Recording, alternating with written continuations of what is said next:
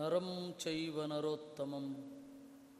देवीं सरस्वतीं व्यासं ततो ग्रन्थमुदीरये। विजानतामवित्तस्य मध्वस्य जगती गुरोः पूर्वाचार्यमहिष्ठानाम् इयं प्रणतिमालिका।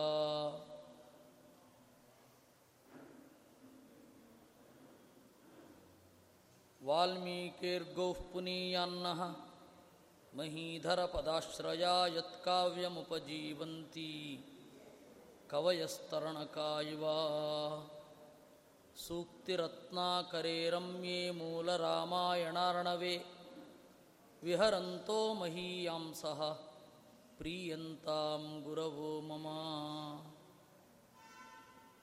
ಸಂಗ್ರಹ ರಾಮಾಯಣದ ಚಿಂತನ ಮಾಲಿಕೆಯಲ್ಲಿ ನಾವೀಗ ನೋಡ್ತಾ ಇರೋದು ಸುಂದರಕಾಂಡ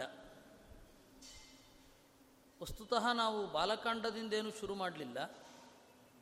ಅಯೋಧ್ಯಕಾಂಡ ಆಮೇಲೆ ಅರಣ್ಯಕಾಂಡ ಕಿಷ್ಕಿಂಧಾಕಾಂಡ ಅದರ ನಂತರದ ಕಾಂಡ ಸುಂದರಕಾಂಡ ಬಾಲಕಾಂಡದಲ್ಲಿ ರಾಮಚಂದ್ರನ ವಿಶಿಷ್ಟವಾದ ಬಲವನ್ನು ಹೇಳ್ತಾರೆ. ರಾಮಚಂದ್ರನ ವಂಶದ ಹಿನ್ನೆಲೆ. ರಾಮಚಂದ್ರ ಅಂದರೆ ಇಲ್ಲಿ ಕಥಾನಾಯಕ ತಾನೆ. ಅಯೋಧ್ಯಾಕಾಂಡದಲ್ಲಿ ಅವರ ಕುಟುಂಬದಲ್ಲಿ ಆದ ಉಲ್ಲೋಲ ಕಲ್ಲೋಲಗಳು. ಕಿಷ್ಕಿಂಧಾಕಾಂಡದಲ್ಲಿ ಅರಣ್ಯಕಾಂಡದಲ್ಲಿ ರಾವಣನ ಹಿನ್ನೆಲೆಯನ್ನು ಹೇಳಿ. ಅಂದರೆ ವಿಲನ್. ಆ ರಾವಣನ ಹಿನ್ನೆಲೆಯನ್ನು ಹೇಳಿ. ಅದಾದ ಮೇಲೆ ರಾಮ ಹಾಗೂ ಸೀತೆಯರ ಕಾಡಿನ ಜೀವನ.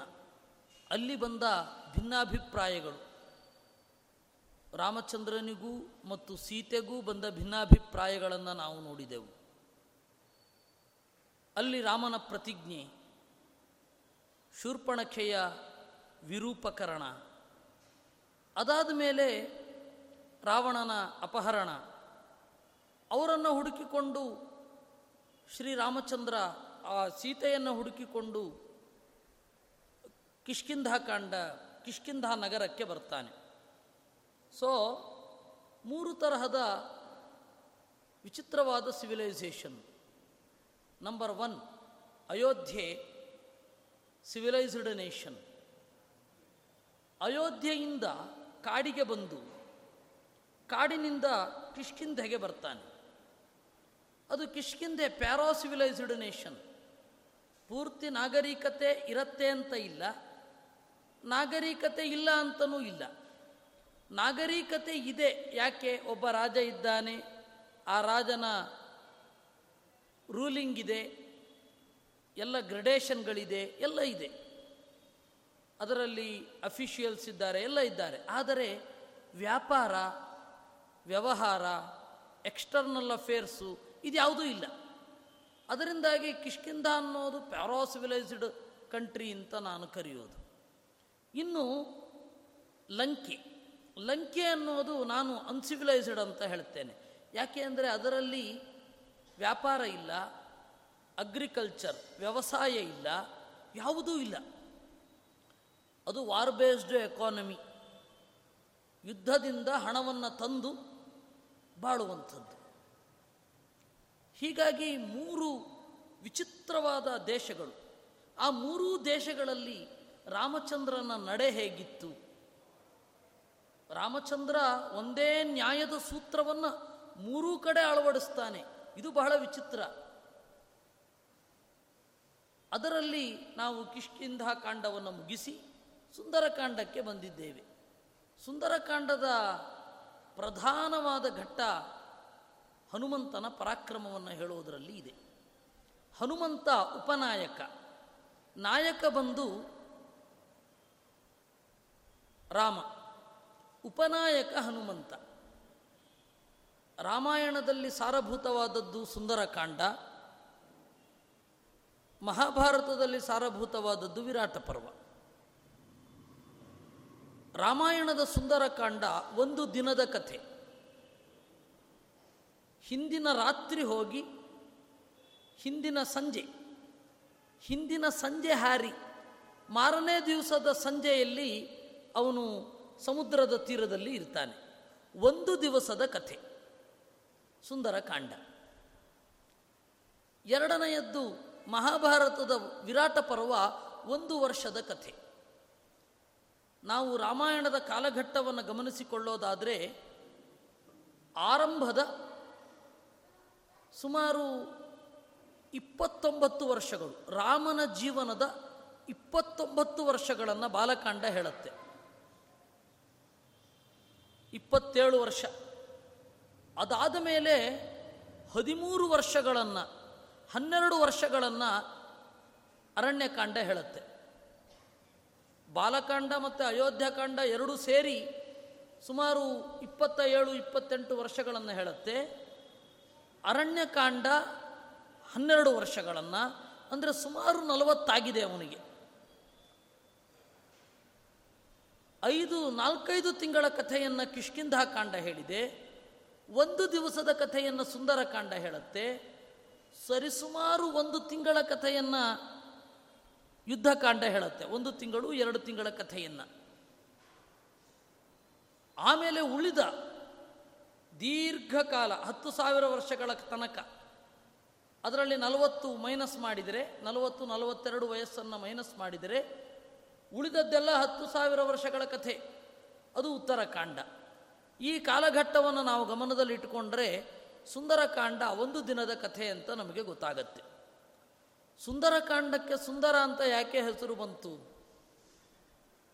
ಸುಂದರ ಅಂತಂದರೆ ನಮ್ಮನ್ನು ಭಾವನೆಯಲ್ಲಿ ತೋಯಿಸುವಂಥದ್ದು ಸೌಂದರ್ಯ ಅಂತ. ಉಂದಿ ಕ್ಲೇದನೆ ಅಂತ ಧಾತು. ಸುಂದ ಅಂತಂದರೆ ತೋಯಿಸುವುದು ಅಂತ. ನಮ್ಮನ್ನು ಭಾವನೆಯಲ್ಲಿ ಅದ್ದಿ, ಭಾವನಾತ್ಮಕವಾಗಿ ಸಂತೋಷ ಕೊಡುವಂತಹ ಕಾಂಡ ಸುಂದರ ಕಾಂಡ. ಇದು ಒಂದರ್ಥ.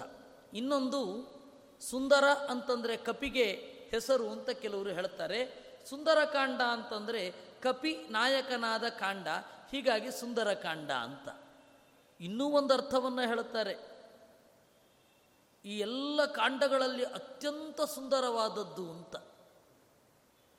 ಚಂದದ ಕಾಂಡ. ಸುಂದರೇ ಸುಂದರೇ ಸುಂದರೇ ಸುಂದರೋ ರಾಮ.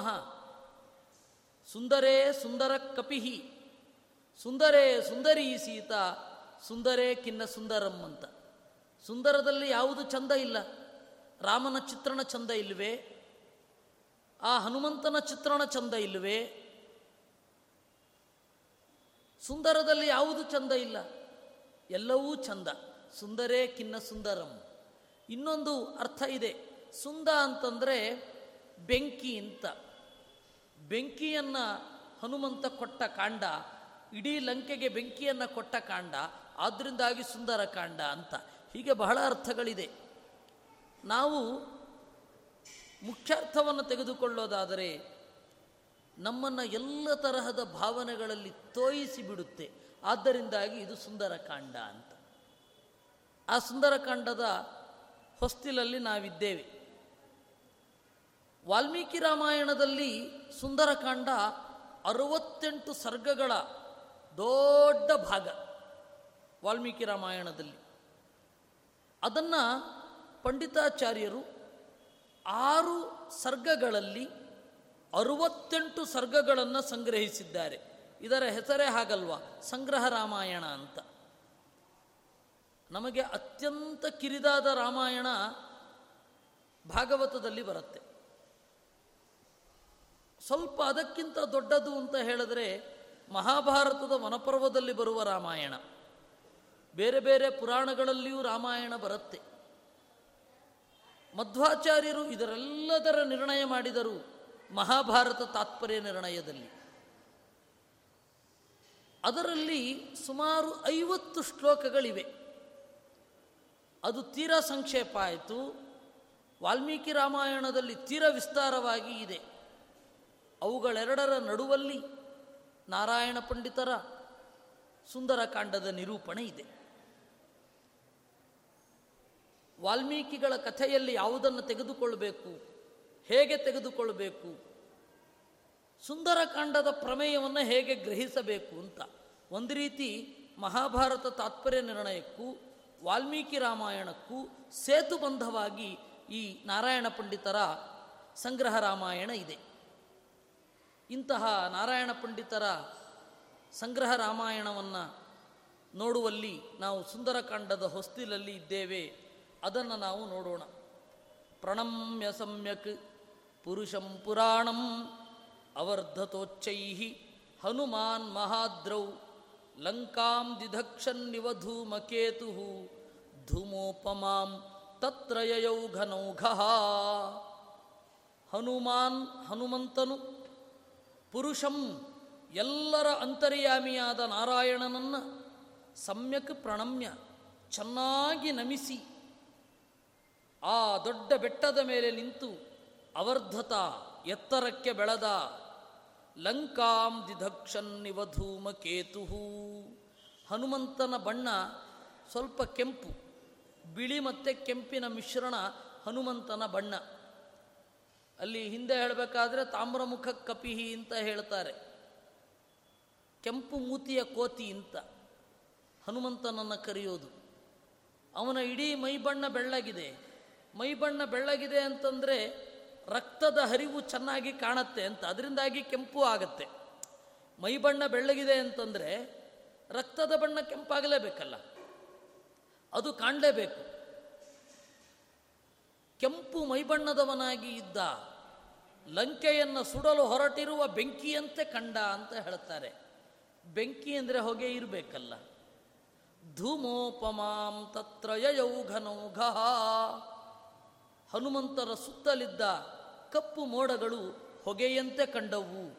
ಇಡೀ ಹನುಮಂತ ಬೆಂಕಿಯಂತೆ ಕಂಡ ಅಂತ. ಲಾಂಗೂಲಮಾವಿಧ್ಯ ಸರೋ ಮಹರ್ಷಂ ವಿಕುಚ್ಚ ಕರ್ಣೌ ಅವಲೋಕ್ಯಲಂಕಾಂ ಗಿರಾವಷ್ಟಭ್ಯಕರಾ ಉತಾಂಘ್ರಿ ಸ ಉತ್ಪತಿಷ್ಯನ್ ವಿರರಾಜವೀರ. ಲಾಂಗೂಲಮಾವಿಧ್ಯ ತನ್ನ ಬಾಲವನ್ನು ನೆಲಕ್ಕೆ ಬಡಿದು ಸದ್ದು ಮಾಡಿ ವಿಕುಚ್ಚಕರಣವು ತನ್ನ ಕಿವಿಯನ್ನು ಕಿರಿದು ಮಾಡಿದ ಅಂತೆ. ಅವಲೋಕ್ಯ ಲಂಕಾಂ ಲಂಕೆಯನ್ನು ನೋಡಿದ ಅಂತೆ. ಗಿರಾವಷ್ಟಭ್ಯಕರಾವುತಾಂಘ್ರಿ ತನ್ನೆರಡು ಕೈಗಳನ್ನು ಮುಂದೆ ಊರಿದ. ಅಂಘ್ರಿ ಮೊಣಕಾಲನ್ನು ಕೂಡ ಊರಿದ. ಅಂದರೆ ಇವತ್ತು ಲಾಂಗ್ ಜಂಪ್ ಮಾಡುವ ಹಾಗೆ. ಅದರಿಂದಾಗಿ ಇವತ್ತು ಟಿ ವಿಯಲ್ಲಿ ಫಿಲ್ಮಲ್ಲಿ ಏನಾದರೂ ತೋರಿಸ್ತಾರಲ್ಲ, ಹಾರಬೇಕಾದ್ರೆ ಒಳ್ಳೆ ಈಜು ಹೊಡೆಯೋ ತರಹ ಕಾಲನ್ನು ಆಡಿಸೋದು, ಅದು ಬೇಕಿಲ್ಲ. ಅವನು ಹೀಗೆ ಹಾರಿದ್ದು, ಹನುಮಂತ ಹೀಗೆ ಹಾರಿದ್ದು, ಎಲ್ಲಿಯೂ ಕೂಡ ಈ ರೀತಿ ಅಡ್ಡ ಆಗಲಿಲ್ಲ. ಅದು ಅಡ್ಡ ಆಗೋದು ನಮಗೆ ಈಜಿನಲ್ಲಿ ಮಾತ್ರ. ಇದು ಈಜಿನ ತರಹ ಅಲ್ಲ. ನಾವು ಗಮನದಲ್ಲಿಡಬೇಕು, ಹನುಮಂತ ಹಾರಬೇಕಾದ್ರೆ ಈಜಿನ ತರಹ ಹಾರಿದ್ದಲ್ಲ. ಮತ್ತೆ ಹಾರಿದ್ದು ಲಾಂಗ್ ಜಂಪಿನ ಹಾಗೆ. ಓಡಿ ಇನ್ನೊಂದು ಕಡೆಗೆ ಜಿಗಿದದ್ದು. ಅಷ್ಟು ಎತ್ತರ ಅವನು ಬೆಳೆದದ್ದು ಅದಕ್ಕೆ. ಇಲ್ಲಾಂದರೆ ಚಿಕ್ಕ ರೂಪದಲ್ಲಿ ದಾಟಬಹುದಿತ್ತಲ್ವ? ಬೆಳೆದದ್ದು ಯಾಕೆ? ಆ ಹಿನ್ನೆಲೆಯಲ್ಲಿ ನಾವು ನೋಡಬೇಕು.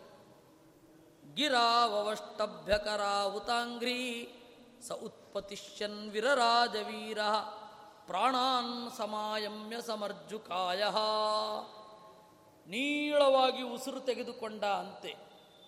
ಎದೆ ಸೆಟಿಸಿದ ಧ್ಯಾಯನ್ ಸ ಯೋಗೀವ ರಘುಪ್ರವೀರಂ. ಮನಸ್ಸಿನಲ್ಲಿ ರಾಮನ್ನ ಚಿಂತಿಸಿದ ವ್ಯಚೀಕಸತ್ ವ್ಯಕ್ತಮಥಾತ್ಮತೇಜ ಫಣಾಸಹಸ್ರಂ ಫಣಿನಾಮಿವೇಚ ಹಾವೊಂದು ಹೆಡೆ ಬಿಚ್ಚುವ ಹಾಗೆ ತನ್ನ ಒಳಗಡೆ ಇರುವ ಸಾಮರ್ಥ್ಯವನ್ನು ಎಲ್ಲರಿಗೂ ತೋರಿಸಿದ.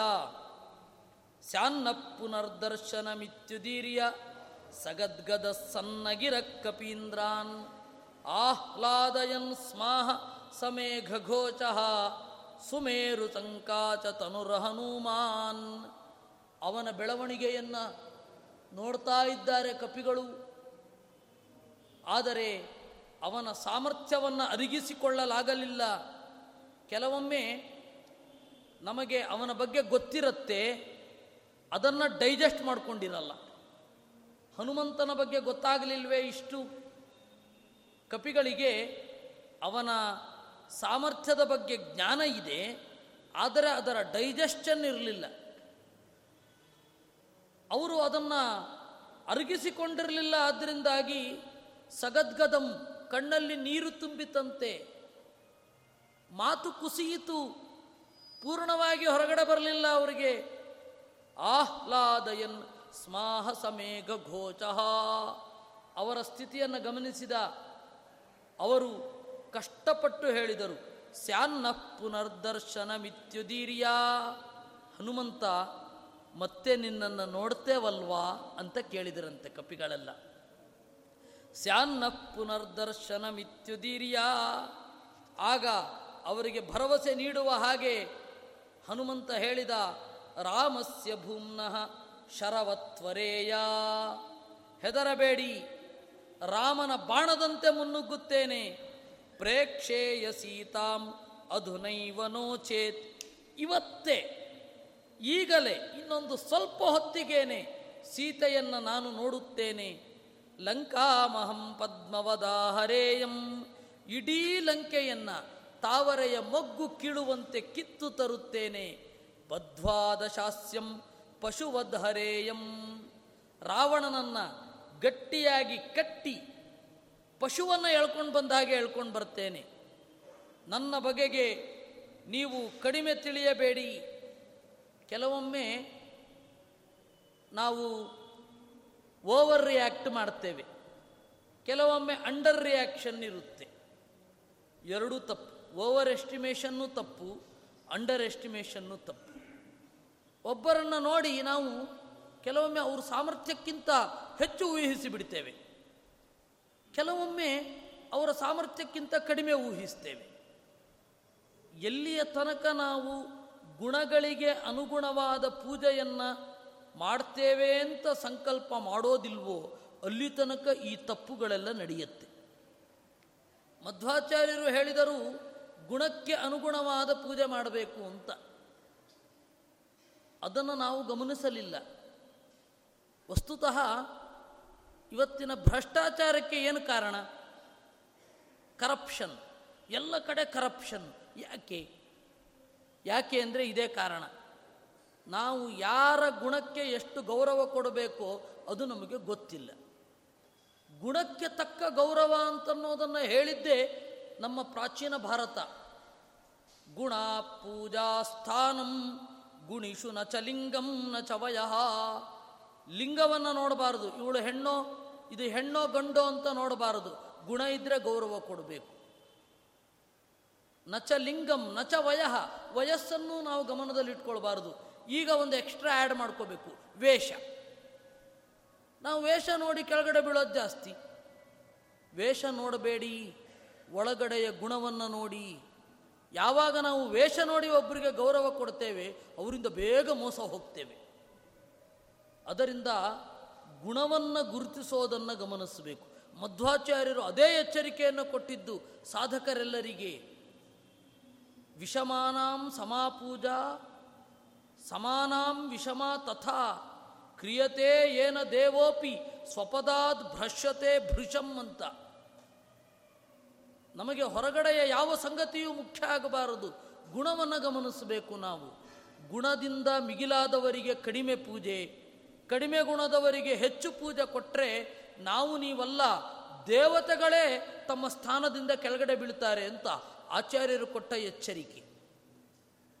ಅದರಿಂದ ಒಬ್ಬ ವ್ಯಕ್ತಿಯ ಗುಣವನ್ನು ನೋಡಿ ನಾವು ಗೌರವ ಕೊಡಬೇಕು. ಆ ತರಹದ ಗುಣವನ್ನು ನೋಡಿ ಅವರು ಗೌರವ ಕೊಡೋದನ್ನು ಕಪಿಗಳಿಗೆ ಅದು ಆಗಲಿಲ್ಲ. ಅದರಿಂದಾಗಿ ಹನುಮಂತನ ಬಗ್ಗೆ ಅವರ ಅಂಡರ್ ಎಸ್ಟಿಮೇಷನ್ ಇತ್ತು. ಅದರಿಂದಾಗಿ ಅವರಿಗೆ ದುಃಖ ಆಯಿತು. ಅವರು ಹೇಳಿದರು, ಮತ್ತೆ ನೋಡ್ತೇವಲ್ವಾ? ಅಂತ. ಹೀಗಾಗಿ ಹನುಮಂತ ತನ್ನ ಬಗೆಗೆ ಹೇಳ್ಕೊಳ್ಬೇಕಾಯ್ತು. ವಸ್ತುತಃ ಹನುಮಂತ ಇಲ್ಲಿಯ ತನಕ ತನ್ನ ಬಗೆಗೆ ಹೇಳ್ಕೊಳ್ಳಿಲ್ಲ ಅವರಿಗೆ ಗೊತ್ತಾಗಲಿ ಅಂತ ಬಿಟ್ಟ, ಅವರಿಗೆ ಸ್ವಲ್ಪ ಗೊತ್ತಾಯಿತು, ಸ್ವಲ್ಪ ಗೊತ್ತಾಗಲಿಲ್ಲ. ಅದಕ್ಕೆ ಅವನು ಹೇಳಿದ, ಸಿಂಧೂ ನತಾಂಧೂ ನಿವಶೋಚಯೇಯಂ, ಕಡಲುಗಳನ್ನು ಭಾವಿಯ ಹಾಗೆ ಒಣಗಿಸುತ್ತೇನೆ, ಗಿರೀನ್ ಗುರೂನ್ ಕಂದು ಕವತ್ ಕ್ಷಿಪೇಯಂ. ದೊಡ್ಡದಾದ ಬೆಟ್ಟಗಳನ್ನು ಚಂಡಿನಂತೆ ಎಸೆಯುತ್ತೇನೆ, ಸುರಾಸುರಾನಪಿ ಅಜವಜ್ಜಯೇಯಂ. ಸುರಾನ್ ಅಸುರಾನಪಿ, ದೇವತೆಗಳಾಗಲಿ, ದೈತ್ಯರಾಗಲಿ, ಅವರನ್ನು ಅಜವತ್ ಜಯೇಯಂ. ನನ್ನ ಪಾಲಿಗೆ ಅವರು ಮೇಕೆಯ ಹಾಗೆ, ತಥಾಪಿ ದೇವೀಂ ಧ್ರುವಮಾನಯೇಯಂ. ಹೇಗಾದರೂ ಮಾಡಿ, ಸೀತೆಯನ್ನು ನಾನು ಕರ ತಂದೇನು ಸಮೀರವತ್ ಸರ್ವ ಜಗದ್ವಲೇಯಂ ಗಾಳಿಯ ಹಾಗೆ ಇಡೀ ಜಗತ್ತನ್ನು ಆವರಿಸುತ್ತೇನೆ. ಪಶ್ಯೇಯ ಮಾರ್ಯಾಂ ಪುನರಾನಯೇಯಂ. ಸೀತೆಯನ್ನು ನೋಡಿಯೇನು? ಅವಕಾಶ ಆದರೆ ಅವಳನ್ನು ತಂದೇನು? ಸತ್ಯಂ ಸಖಾಯ. ಪುನರೇವ ಸತ್ಯಂ? ರಾಮೈಕದಾಸೋಸ್ಮಿ ಹಿ ಪಾವಮಾನಿಹಿ. ಇದು ಸತ್ಯ. ನಾನು ರಾಮನ ದಾಸ ಅನ್ನೋದು ಎಷ್ಟು ಸತ್ಯವೋ ಅಷ್ಟೇ ಸತ್ಯ.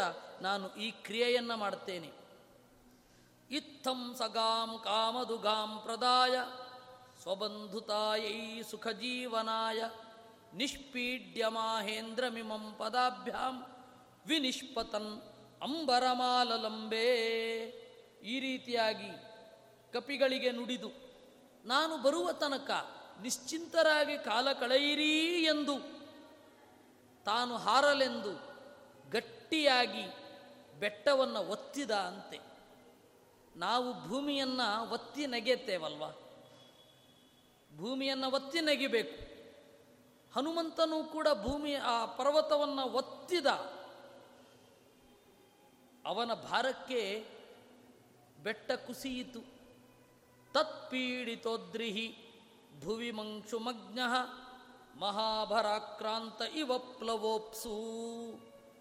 ಬಹಳ ಭಾರ ಹೇರಿದರೆ ನೀರಿನಲ್ಲಿ ಇರುವ ಹಡಗು ಹೇಗೆ ಮುಳುಗೀತೋ ಹಾಗೆ. ಅಸುಸ್ರುವನಸ್ತತ್ರ ಚ ಧಾತುಧಾರಾ ಆ ಬೆಟ್ಟದಿಂದ ಎಷ್ಟೋ ದ್ರವಗಳು ಸುರಿದವಂತೆ. ಅದು ಧಾತು, ಅದು ಕೆಂಪಾಗಿರುತ್ತೆ. ನಾವೀಗ ಮಳೆಗಾಲದಲ್ಲಿ ನದಿಯ ನೀರು ಬೆಟ್ಟದಿಂದ ಇಳಿದು ಬಂದಾಗ ಕೆಂಪಗಿರೋದನ್ನು ನೋಡ್ತೇವೆ. ಯಾಕೆ ಕೆಂಪಗಿರುತ್ತೆ? ಯಾಕೆ ಅಂದರೆ ಬೆಟ್ಟದಿಂದ ಇಳಿದು ಬಂದ ಗೈರಿಕ ಅನ್ನುವ ಒಂದು ಕೆಮಿಕಲ್ ಇರುತ್ತೆ. ಆ ಗೈರಿಕ ಅನ್ನುವ ಕೆಮಿಕಲ್ನ ಮೇಲೆ ಬಂದ ನೀರು ಕೆಂಪಾಗತ್ತೆ. ಅದರಿಂದಾಗಿ ಕೆಂಪಾಗೋದು ನೀರು. ಹನುಮಂತ ಒತ್ತಿದ್ದಷ್ಟೇ ಆ ಬೆಟ್ಟದಲ್ಲಿರುವ ಗೈರಿಕ ಅನ್ನುವ ಕೆಮಿಕಲ್ಲು ಹೊರಗಡೆ ಚೆಲ್ಲಿತಂತೆ. ಅದು ದೂರಕ್ಕೆ ಹೇಗೆ ಕಾಣ್ತಾ ಇತ್ತು ಅಂತಂದರೆ, ವಿದಾರಿತೆ ದೇಹ ಇವಾಸ್ತ್ರಧಾರಾ ದೇಹ ಸೀಳಿದರೆ ಯಾವ ರೀತಿ ಕೆಂಪಾಗಬೇಕೋ ಆ ರೀತಿ ಕೆಂಪಾಯಿತು. ಪತತ್ಯಮುಷ್ಮಿನ್ ಪರಿಲೋಡ್ಯಮಾನಾತ್, ಶೈಲಾತ್ ಶಿಲಾಜಾಲಮಧಪ್ಪಪಾತ, ವಿದ್ಯಾಧರಾಣಾಂಚ ತಪಸ್ವಿನಾಂಚ, ಸಸುಂದರೀಕಂ ಕುಲಮುತ್ಪಪಾತ. ಅವನು ಹಾರಬೇಕು ಅಂತ ಗಟ್ಟಿಯಾಗಿ ಒತ್ತಿ ಹಾರಿದಾಗ ಬಂಡೆಗಳೆಲ್ಲ ಕುಸಿದು ಕೆಳಗಡೆ ಬಿದ್ದವು. ಯಾವತ್ತಿದ್ರೂ ಬೆಟ್ಟಗಳು, ಅದು ಹನಿಮೂನ್ ಸ್ಪಾಟೆ ಯಾವತ್ತಿದ್ರು. ಆ ಬೆಟ್ಟದಲ್ಲಿ ವಿದ್ಯಾಧರ ಸ್ತ್ರೀಯರು, ವಿದ್ಯಾಧರರು, ಕೆಲವರು ತಪಸ್ಸು ಮಾಡುವವರು ಎಲ್ಲ ಇದ್ರಂತೆ. ಅವರಿಗೆ ಗಾಬರಿ ಆಯಿತು, ಇದು ಯಾಕೆ ಬೆಟ್ಟ ಕುಸಿತಾ ಇದೆ ಅಂತ. ಅವರು ಆಚೆ ಬಂದರು. ಆಚೆ ಬಂದು ನೋಡ್ತಾರೆ, ಹನುಮಂತ ಹಾರಲಿಕ್ಕೆ ಅಂತ ಹೇಳಿ ಪ್ರಯತ್ನ ಪಡ್ತಾ ಇದ್ದಾನೆ. ಆಗ ಅವರೆಲ್ಲ ಮಾತನಾಡಿಕೊಂಡ್ರಂತೆ, ರಾಮ ಪ್ರಿಯಾಂ ರಾಮಚರೋ ದಿದೃಕ್ಷು, ನನ್ವೇಕಪಾತೇನ ತತಾರ ಸಿಂಧುಂ, ತಂ ವಿಸ್ಮಯಂ ವಕ್ತುಮಿವ ತ್ರಿಲೋಕ್ಯಾಂ, ಪರ್ಯಾನಶೇ ತಸ್ಯ ಹಿ ಸಿಂಹನಾದ. ಸಿಂಹನಾದ. ಸಿಂಹನಾದ ಅಂದರೆ ಹ್ಞೂ ಅಂತನ್ನುವಂತಹ ನಾದ. ಆ ಹನುಮಂತ ಹಾರುವ ಮೊದಲು ಹುಂಕಾರ ಮಾಡಿದ. ಆ ಹುಂಕಾರದಲ್ಲಿ ಒಂದು ಮೆಸೇಜ್ ಇತ್ತು ಅಂತ ಹೇಳ್ತಾರೆ. ರಾಮನ ಹೆಂಡತಿಯಾದ ಸೀತೆಯನ್ನು ಹನುಮಂತ ನೋಡಲು ಹೋಗ್ತಾ ಇದ್ದಾನೆ. ಒಂದೇ ನೆಗೆತಕ್ಕೆ ಕಡಲನ್ನು ದಾಟ್ತಾನೆ ಅಂತ. ಇದು ನಿಮಗಾರಿಗೂ ಆಗದ ಸಂಗತಿ. ಈ ಅಚ್ಚರಿಯ ಸಂಗತಿ ನನಗಾಗತ್ತೆ ಅಂತ ಹೇಳಿ ಅವನು ಹೇಳಲಿಕ್ಕೆ ಆ ಸಿಂಹನಾದವನ್ನ ಮಾಡಿದ್ದು. ದೇವೋಪದೇವರ್ಷಿಗಣ ಅಗಣ್ಯಾ ವಧೂಯುತಾ ವಿಸ್ಮಯಿನ ಖಮಾಪ್ಯ ವಿಕಾಸಿಭಿ ಚಾರುತರ ಪ್ರಸೂನೈ. ಅಪೂಜಯನಸ್ತಂ ನಯನಾಂಬುಜೈಶ್ಚ. ದೇವತೆಗಳು, ಗಂಧರ್ವರು, ಋಷಿಗಳು ಎಲ್ಲರೂ ಕೂಡ ಬಂದರಂತೆ ಈ ಹನುಮಂತನ ಹಾರುವಿಕೆಯನ್ನು ನೋಡಿ. ವಧೂಯುತಾ ದೇವತಾ ಸ್ತ್ರೀಯರು ಮತ್ತು ದೇವತೆಗಳು ಎಲ್ಲರೂ ಬಂದರು. ವಿಕಾಸಿಭಿ ಚಾರುತರ ಪ್ರಸೂನೈ. ಅರಳಿದ ಕಣ್ಗಳನ್ನು ಬೀರಿದರು ಹನುಮಂತನ ಕಡೆಗೆ. ಅದು ಆರತಿಯ ತರಹ ಆಯಿತು. ಕಣ್ಗಳ ಬೆಳಕಿನಿಂದ ಹನುಮಂತನಿಗೆ ಆರತಿಯಂತೆ ಆಯಿತು ಅದು ಅಂತ ಹೇಳ್ತಾರೆ. ಈ ಒಂದು ಮೆಟಫರ್ ಇದೆಯಲ್ಲ, ಕಣ್ಗಳ ಬೆಳಕಿನಿಂದ ಆರತಿ ಎತ್ತೋದು ಅಂತ. ಇದನ್ನು ಮಧ್ವಾಚಾರ್ಯರು ಅವರ ಹಾಡಿನಲ್ಲಿ ಹೇಳಿದ್ದಾರೆ. ಇಂದಿರಾ ಚಂಚಲ ಪಾಂಗನೀರಾಜಿತಂ ಅದು ಭಾವಪೂರ್ಣವಾಗಿ ಹಾಡಬೇಕಲ್ವ? ಅದರ ಅರ್ಥವನ್ನು ತಿಳಿದುಕೊಂಡು ಎಷ್ಟು ಚಂದ ಇದೆ ಗೊತ್ತಾ? ಇಂದಿರಾ ಚಂಚಲ ಅಪಾಂಗ ನೀರಾಜಿತಂ. ಅದನ್ನು ನಾವು ನೈವೇದ್ಯಕ್ಕೆ ಕಾಟಾಚಾರಕ್ಕೆ ಹೇಳೋದು. ಅದು ಹೇಳಿ, ಕೇಳಿದ್ರೆ ನಮಗೆ ವೈರಾಗ್ಯ ಬರಬೇಕು. ಆ ಥರ ಹೇಳ್ತೇವೆ ನಾವು. ಅದು ಕೆಟ್ಟದಾಗಿ ಅನುನಾಸಿಕ ಸ್ವರದಲ್ಲಿ.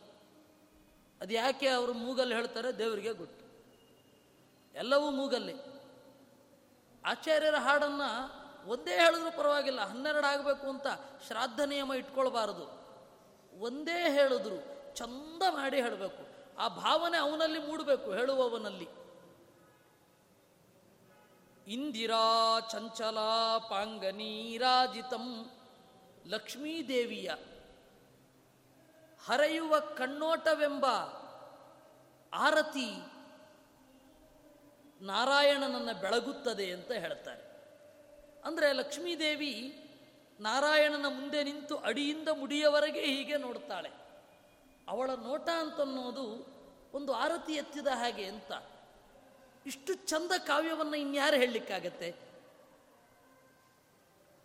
ಒಬ್ಬ ಕವಿಯ ಮನಸ್ಸು ಇರುವವ ಅದನ್ನು ಗ್ರಹಿಸ್ತಾನೆ. ಎಷ್ಟು ಚಂದ ಇದೆ ನೋಡಿ. ಇಂದಿರಾ ಚಂಚಲ ಪಾಂಗ ನೀರಾಜಿತಂ ಅಂತ. ಆ ಮೆಟಫರನ್ನು ನಾರಾಯಣ ಪಂಡಿತಾಚಾರ್ಯರು ಅವರ ಹಾಡಿನಲ್ಲಿ ಬಳಸಿದರು. ಆ ಎಲ್ಲ ದೇವತಾ ಸ್ತ್ರೀಯರು ಹನುಮಂತನನ್ನು ಅಡಿಯಿಂದ ಮುಡಿಯವರೆಗೆ ನೋಡಿದರು, ಅದು ಅವನಿಗೆ ಮಂಗಳಾರತಿ ಎತ್ತಿದ ಹಾಗೆ ಆಯಿತು ಅಂತ. ಆ ಮಂಗಳಾರತಿ ಎತ್ತೋದು ಹಾಗೆ ಅಲ್ವಾ? ಅದಕ್ಕೆ ಏನೇನೋ ಅರ್ಥ ಮಾಡ್ತಾರೆ, ಮಂಗಳಾರತಿ ಎತ್ತೋದಕ್ಕೆ ಕೆಲವರು ವೈಜ್ಞಾನಿಕ ಕಾರಣ ಕೊಡ್ತೇವೆ ಅಂತ ಹೋಗೋದು ಸೈಂಟಿಫಿಕ್ ರೀಸನ್ಸು ಅದು ಬೇಕಿಲ್ಲ. ನಾವು ಪೂಜೆ ಮಾಡೋದು ಪ್ರೀತಿಯಿಂದ. ಯಾವುದೋ ಸೈಂಟಿಫಿಕ್ ರೀಸನ್ಸ್ಗೆ ಅಲ್ಲ. ಸೈಂಟಿಫಿಕ್ ಫಲಿತಾಂಶಕ್ಕೆ ಅಲ್ಲ. ನಾವು ನಮ್ಮಲ್ಲಿ ಒಂದು ರೋಗ ಶುರು ಆಗಿದೆ ಎಲ್ಲದಕ್ಕೂ ಸೈಂಟಿಫಿಕ್ ರೀಸನ್ಸ್ಗಳನ್ನು ಹುಡುಕೋದು. ಅದನ್ನು ಮೊದಲು ಬಿಡಿ. ಪೂಜೆಯನ್ನು ಪ್ರೀತಿಯಿಂದ ಮಾಡಿ. ಸರಿ, ಮಂಗಳಾರತಿಗೇನು? ನೋಡಿ, ದೇವರು ಗರ್ಭಗೃಹದಲ್ಲಿ ಇದ್ದಾನೆ. ಹೆಣ್ಣಿನ ಗರ್ಭದ ಒಳಗಡೆ ಯಾವ ರೀತಿ ಕತ್ತಲಿರುತ್ತೋ ಹಾಗೆ ವಿದ್ಯಾ ಗರ್ಭದ ಒಳಗಡೆ ದೇವರಿದ್ದಾನೆ, ಅಲ್ಲಿ ಒಂದು ಸಣ್ಣ ದೀಪ ಇದೆ. ಆ ದೇವರನ್ನು ನಾವು ಪರಿಚಯ ಮಾಡಿಕೊಳ್ಳಬೇಕು. ಅದರಿಂದಾಗಿ ನಮ್ಮ ಪ್ರಜ್ಞೆ ಎಂಬ ದೀಪದಿಂದ ಅವನ ಅಡಿಯಿಂದ ಮುಡಿಯವರೆಗೆ ಬೆಳಗೋದು ಅಂತ. ಅಂದರೆ ಅವನನ್ನು ಇಲ್ಲಿಂದ ಹಿಡಿದು ಅಲ್ಲಿಯವರೆಗೂ ಅರ್ಥ ಮಾಡಿಕೊಳ್ಳೋದು ಅಂತ. ಪ್ರದಕ್ಷಿಣೆ ಏನದು? ಪ್ರದಕ್ಷಿಣೆ ಅನ್ನೋದು ನಿನ್ನನ್ನು ನಾವು ಸಂಪೂರ್ಣವಾಗಿ ಒಪ್ಪಿಕೊಂಡಿದ್ದೇವೆ ಅನ್ನೋದರ ಸೂಚನೆ. ಸೊ ಮಂಗಳಾರತಿ ಬೆಳಗೋದು ಅಂತಂದರೆ ದೇವರನ್ನು ಅಡಿಯಿಂದ ಮುಡಿಯವರೆಗೆ ನಾನು ಅರ್ಥ ಮಾಡಿಕೊಳ್ಳುತ್ತೇನೆ. ಶಾಸ್ತ್ರವನ್ನು ಇಡಿಯಾಗಿ ಅಧ್ಯಯನ ಮಾಡ್ತೇನೆ. ನಾನು ನಿನ್ನನ್ನು ಹೀಗೆ ಕಾಣಬಯಸುತ್ತೇನೆ ಅನ್ನೋದರ ಅರ್ಪಣೆ. ನಮ್ಮ ಸ್ವಾಧ್ಯಾಯದ ಕುರುಹು ಅದು. ಮಂಗಳಾರತಿ ಅಂತನ್ನೋದು. ಆಮೇಲೆ ಇವರಿಗೆ ಇನ್ನು ಕೆಲವರಿಗೆ ಮಂಗಳಾರತಿ ಹೇಗೆ ತೆಗೆದುಕೊಳ್ಳಬೇಕು? ಹತ್ತಾರು ಮಾತುಗಳು, ಹತ್ತಾರು ವಿಧಾನಗಳು, ಅದ್ಯಾವ ಅವಶ್ಯಕತೆಯೂ ಇಲ್ಲ. ಅದನ್ನು ಪ್ರೀತಿಯಿಂದ ನೀವು ತೆಗೆದುಕೊಳ್ಳಿ ಅಷ್ಟೇ. ಕೆಲವೊಂದಕ್ಕೆಲ್ಲ ಹೆಚ್ಚು ವಿವರಣೆ ಬೇಕಿಲ್ಲ. ಈ ಕ್ಷುಲ್ಲಕವಾದ ರಿಚುವಲಿಸ್ಟಿಕ್ಕಾಗಿ ಕೆಲವೊಮ್ಮೆ ರಿಚುವಲ್ಸಕ್ಕೆ ಫಾಲೋ ಮಾಡಲಿಕ್ಕೆ ಹೋಗಿ ಆ ಮಾಡುವ ಪ್ರೀತಿಯೇ ಮರೆತು ಹೋಗುತ್ತೆ. ಅದಕ್ಕಿಂತ ಕಡಿಮೆ ಅನುಸಂಧಾನ ಅದು ಇಡೀ ಇದ್ದರೆ ಒಳ್ಳೆಯದು ಮಂಗಳಾರತಿ ಹೀಗೆ ತೆಗೆದುಕೊಳ್ಬೇಕೆ, ಹಾಗೆ ತೆಗೆದುಕೊಳ್ಬೇಕೆ ಗಂಟೆ ಯಾವ ರೀತಿದಿರಬೇಕು, ಯಾವ ಗಂಟೆಗೆ ನಾದ ಚೆನ್ನಾಗಿ ಬರುತ್ತೆ, ಆ ಗಂಟೆ ಉಪಯೋಗಿಸಿ ಅಷ್ಟೇ. ನಾದ ಓಂಕಾರದೊಂದಿಗೆ ಕೊನೆಗೊಳ್ಳುವ ಯಾವುದೇ ವಾದ್ಯ ಅದನ್ನು ನೀವು ತೆಗೆದುಕೊಳ್ಳಿ ಅಷ್ಟೇ. ಜಾಗಂಟೆ ಅದನ್ನು ನೀವು ಕೇಳಿದಾಗ ಓಂಕಾರದೊಡನೆ ನಿಮ್ಮ ಮೈಂಡ್ ಟ್ಯೂನ್ ಆಗಬೇಕು. ಜಾಗಂಟೆಯನ್ನು ಹಾಗೆ ಬಡಿಬೇಕು. ಟಂಗ್ ಅಂತ ಬರೋ ಹಾಗೆ. ಅದನ್ನು ಡಬ ಡಬ ಡಬ ಡಬ ಬಡಿಯೋದಲ್ಲ. ನಿಧಾನವಾಗಿ ಆ ಓಂಕಾರದ ಅರ್ಥಾನುಸಂಧಾನ ಆಗೋ ಹಾಗೆ ಬಡಿಬೇಕು. ಈಗ ಜಾಗಂಟೆ ಬಡಿತಾ ಇದ್ದರೆ ಅದು ಹೊಡಿತಾ ಹೊಡಿಬೇಕು ಅಂತ ಅವನಿಗೆ ತೀರ್ಮಾನ ಇದೆ ಅಂತ ಹಾಗೆ ಹೊಡಿತಾ ಇರ್ತಾನ ಈ ಕೋಲಿಟ್ಕೊಂಡು ಅದನ್ನು ಬಡ ಬಡ ಬಡ ಬಡ ಹೊಡೆದು ಇನ್ನೇನು ಹೊಡಿಬೇಕು ಅಂತ ಪ್ರಯತ್ನ ಪಡ್ತಾ ಇದ್ದಾನೆ ಅನ್ನೋ ಹಾಗೆ ತೋರುತ್ತೆ. ಬೇಕಿಲ್ಲ. ಓಂಕಾರದ ಅನುಸಂಧಾನ ನಮಗಾಗಬೇಕು ಹಾಗೆ ನಿಧಾನಕ್ಕೆ ಬಡೀನಿ ಅಷ್ಟೇ. ಈ ತರಹ ಇರೋದು ನಾವು ಏನೇನೋ ತಿಳ್ಕೊಂಡ್ಬಿಟ್ಟಿದ್ದೇವೆ ಇರಲಿ. ಆ ಕಣ್ಣುಗಳೆಂಬ ಆರತಿಗಳಿಂದ ಆ ವಿದ್ಯಾಧರ ಸ್ತ್ರೀಯರು ಹನುಮಂತನನ್ನು ಬೆಳಗಿದರು. ಕುತೂಹಲಾತ್ಯಾಯ ಚಲೋಚನಾಸು ಸರ್ವಾಸು ತಾಸ್ವಾಯತಲೋಚನಾಸು, ವದತ್ಸು ಸರ್ವೇಶ್ವಪಿ ಸಾಧು ಸಾಧ್ವಿತಿ ಉಚ್ಚೈರ್ಮುನೀಂದ್ರಾ ಮುದಿತಾ ಅವೋಚನ್. ಆ ಎಲ್ಲ ಹೆಣ್ಣು ಮಕ್ಕಳು ಕೂಡ ಆಯತಲೋಚನಾಸು. ಮೊದಲೇ ಅಗಲವಾದ ಕಣ್ಗಳವರು. ಇನ್ನಷ್ಟು ಅಗಲವಾಯಿತಂತೆ ಅವರ ಕಣ್ಣು. ಈ ಭಾರತದ ಹೆಣ್ಣು ಮಕ್ಕಳು ಮತ್ತು ದೇವತಾ ಸ್ತ್ರೀಯರು ಅವರಿಗೆ ಕಣ್ಣು ಯಾವತ್ತೂ ಅಗಲ ಇರುತ್ತೆ. ಸಹಜವಾಗಿ ಅವರದ್ದು ಅಗಲದ ಕಣ್ಣು.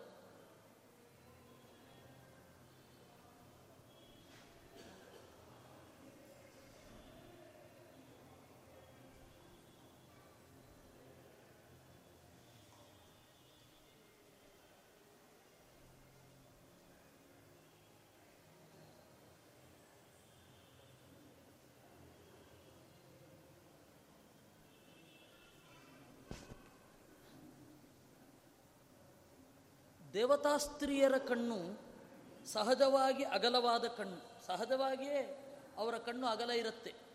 ಇನ್ನು ಹನುಮಂತನ ಪರಾಕ್ರಮವನ್ನು ನೋಡಬೇಕಾದ್ರೆ ಅವರ ಕಣ್ಣು ಇನ್ನಷ್ಟು ಅಗಲ ಆಯಿತಂತೆ. ವದತ್ಸು ಸರ್ವೇಶ್ವಪಿ ಸಾಧು ಸಾಧು ಇತ್ಯುಚ್ಚೈರ್ಮುನೀಂದ್ರಾ ಮುದಿತಾ ಅವೋಚನ್. ಹನುಮಂತನ ಈ ಬೆಳವಣಿಗೆಯನ್ನು ನೋಡಿ ಹನುಮದ್ವಿಕಾಸ ಅಂತಾರೆ.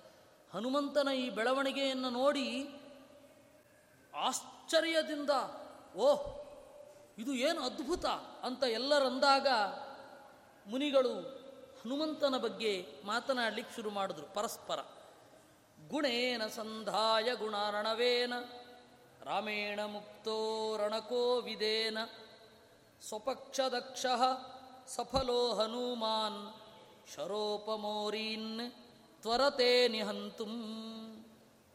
ರಾಮಚಂದ್ರ ಹನುಮಂತನ ಗುಣಗಳನ್ನು ಪೂರ್ತಿಯಾಗಿ ತಿಳಿದುಕೊಂಡಿದ್ದಾನೆ. ರಾಮ ಪರೀಕ್ಷೆ ಮಾಡದೆ, ಅವನ ಸಾಮರ್ಥ್ಯವನ್ನು ತಿಳಿದುಕೊಳ್ಳದೆ ಒಂದು ಕಾರ್ಯಕ್ಕೆ ವಿನಿಯೋಗಿಸುವುದಿಲ್ಲ. ಇಂತಹ ಕೆಲಸ ಮಾಡು ಅಂತ ಹೇಳೋಲ್ಲ. ಅವನು ಭರತನನ್ನ ತೊಡೆಯ ಮೇಲೆ ಕೂರಿಸಿಕೊಂಡು ಒಂದು ಪ್ರಶ್ನೆ ಕೇಳಿದ್ದ. ರಾಮ, ವಾಲ್ಮೀಕಿ ರಾಮಾಯಣದಲ್ಲಿ ಅಯೋಧ್ಯಾಕಾಂಡ ನೂರನೆಯ ಸರ್ಗ.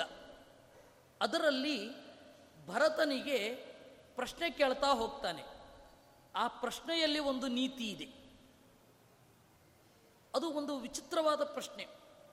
ಆ ಮಾತು ಬಹಳ ವಿಚಿತ್ರ. ಕಚ್ಚಿತ್ ಸರ್ಗ ಅಂತ ಅದನ್ನು ಕರೀತಾರೆ. ಅದರಲ್ಲಿ ಒಂದು ಉಪದೇಶ ಇದೆ ಭರತನಿಗೆ. ಅದು ಪ್ರಶ್ನ ರೂಪದಲ್ಲಿದೆ, ಆದರೆ ಅದು ಉಪದೇಶ. ನೀನು ಯೋಗ್ಯತೆಯನ್ನು ನೋಡಿಕೊಂಡು ಅವರನ್ನು, ಯಾರೇ ಒಬ್ಬರನ್ನು, ಅವರ ಯೋಗ್ಯತೆಗೆ ಅನುಗುಣವಾಗಿ ಆಯಾ ಕೆಲಸದಲ್ಲಿ ನಿಯೋಗಿಸ್ತೀಯಲ್ವಾ? ಕಚ್ಚಿತ್ವಂ ಉತ್ತಮಾನ್. ಉತ್ತಮರನ್ನ ಉತ್ತಮ ಕ್ರಿಯೆಗಳಲ್ಲಿ. ಮಧ್ಯಮೇಶು ಚ ಮಧ್ಯಮಾನ್. ಮಧ್ಯಮ ಕ್ರಿಯೆಗಳಲ್ಲಿ ಮಧ್ಯಮರನ್ನ. ಅಧಮೇಶು ವಿದಾಸಿನಃ ಅತ್ಯಂತ ಅಧಮರಲ್ಲಿ ಅಧಮ ಕ್ರಿಯೆಗಳಲ್ಲಿ ಅಧಮರನ್ನು ವಿನಿಯೋಗಿಸ್ತಿದ್ದಾನೆ. ಯಥಾಯೋಗ್ಯವಾಗಿ ಅವರವರಿಗೆ ಆಯಾ ಕೆಲಸವನ್ನು ಕೊಡಬೇಕು. ಅತ್ಯಂತ ಕಳಪೆ ಪರ್ಫಾರ್ಮರ್ ಇರ್ತಾನೆ, ಅವನಿಗೆ ಉತ್ತಮವಾದ ಸ್ಥಾನವನ್ನು ಕೊಟ್ಬಿಡೋದು. ಉತ್ತಮವಾದ ಕೆಲಸವನ್ನು ಕೊಡೋದು. ಹಾಗೆ ಮಾಡ್ತಾ ಇಲ್ಲ ತಾನೆ? ಅಂತ ಒಂದು ಪ್ರಶ್ನೆ ಕೇಳ್ತಾನೆ. ಅಂತಹ ರಾಮನಿಗೆ ಯಾರನ್ನು ಯಾವ ಕೆಲಸದಲ್ಲಿ ತೊಡಗಿಸಬೇಕು ಗೊತ್ತಾಗೋದಿಲ್ವಾ? ಗೊತ್ತಾಗತ್ತೆ. ಹಾಗಾದರೆ ಸುಗ್ರೀವ ದಕ್ಷಿಣ ದಿಕ್ಕು ಅಲ್ಲದೆ ಮೂರು ದಿಕ್ಕುಗಳಲ್ಲಿ ಸೇನೆಯನ್ನು ಕಳಿಸ್ಬೇಕಾದ್ರೆ ರಾಮಚಂದ್ರ ಯಾಕೆ ತಡಿಲಿಲ್ಲ? ಯಾಕೆ ತಡಿಲಿಲ್ಲ ಅಂದರೆ ಸುಗ್ರೀವ ತನ್ನ ಸೈನ್ಯವನ್ನು ಕಂಟ್ರೋಲ್ ಮಾಡೋದನ್ನು ನಾನು ತಪ್ಪಿಸಬಾರದು. ಸುಗ್ರೀವ ರಾಮಚಂದ್ರನನ್ನು ಕೇಳ್ತಾನೆ, ನನ್ನ ಸೇನೆಯನ್ನು ನೀನೇ ಆದೇಶ ಕೊಟ್ಟು ಎಲ್ಲಿಗೆ ಬೇಕಾದಲ್ಲಿ ಕಳುಹಿಸು ಅಂತ. ಆಗ ರಾಮ ಹೇಳ್ತಾನೆ, ಇಲ್ಲ ಇಲ್ಲ, ಇದು ನಿನ್ನ ಸೈನಿಕರು, ನೀನು ಆರ್ಡರ್ ಮಾಡು, ಎಲ್ಲಿಗೆ ಹೋಗಬೇಕು ಅಂತ. ನಾನು ಮಾಡೋದಿಲ್ಲ ಅಂತಾನೆ. ಅದು ಬಹಳ ಒಳ್ಳೆಯ ಲಕ್ಷಣ. ನಮಗೆ ಎಷ್ಟೇ ಮಿತ್ರರಿರಲಿ ಒಂದು ಸೇಫ್ ಡಿಸ್ಟೆನ್ಸ್ ಮೈಂಟೈನ್ ಮಾಡಬೇಕು, ಯಾವತ್ತೂ ಕೂಡ. ಒಂದು ಹಂತದಲ್ಲಿ ಅವರ ಪ್ರೈವೇಸಿಯನ್ನು ನಾವು ಬ್ರೇಕ್ ಮಾಡಬಾರದು. ಅವರವರ ಪ್ರೈವೇಸಿಗೆ ನಾವು ಗೌರವ ಕೊಡಬೇಕು. ನಾವು ಯಾವಾಗ ತೀರ ಪ್ರೈವೇಟನ್ನು ಪ್ರೈವೇಟ್ ಮ್ಯಾಟರ್ಸಲ್ಲಿ ಎಂಟರ್ ಆಗ್ಲಿಕ್ಕೆ ಶುರು ಮಾಡ್ತೇವೆ, ಆಗ ಮೈತ್ರಿ ಅನ್ನೋದು ಭಂಗ ಆಗತ್ತೆ.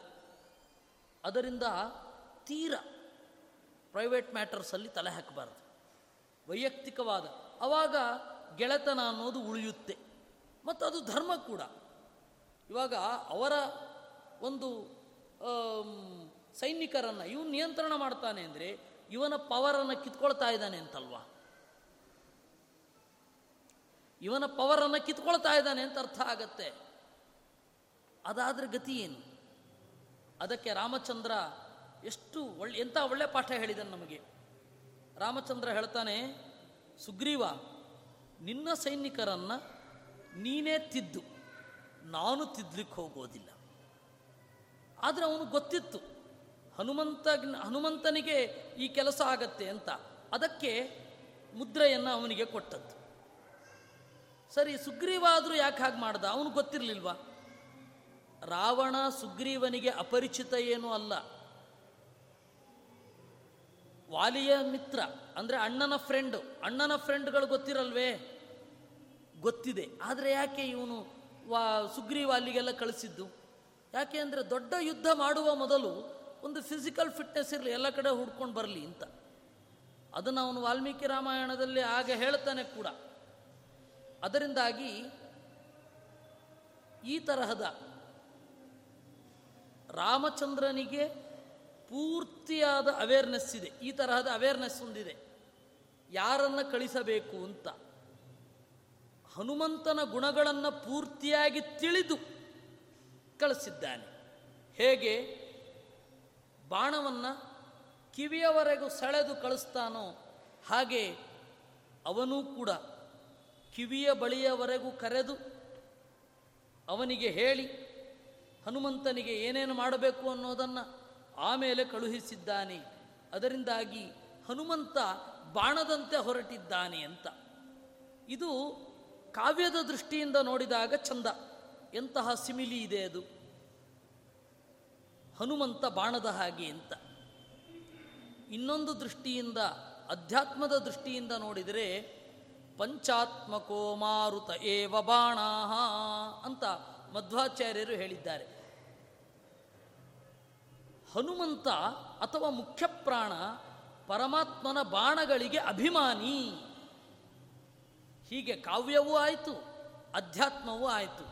ಇಂತಹ ಹನುಮಂತನನ್ನು ಕಳುಹಿಸುತ್ತಿದ್ದಾನೆ ಅಂತ ಮಾತಾಡಿಕೊಂಡ್ರಂತೆ. ಇನ್ನು ಮುಂದೆ ಇದೆ ಮಾತುಗಳು.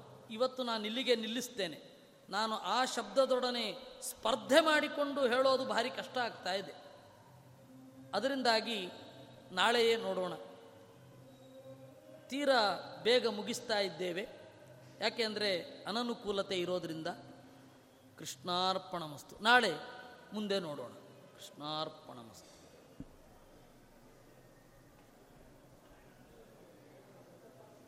ಏನು ಫಂಕ್ಷನ್ನು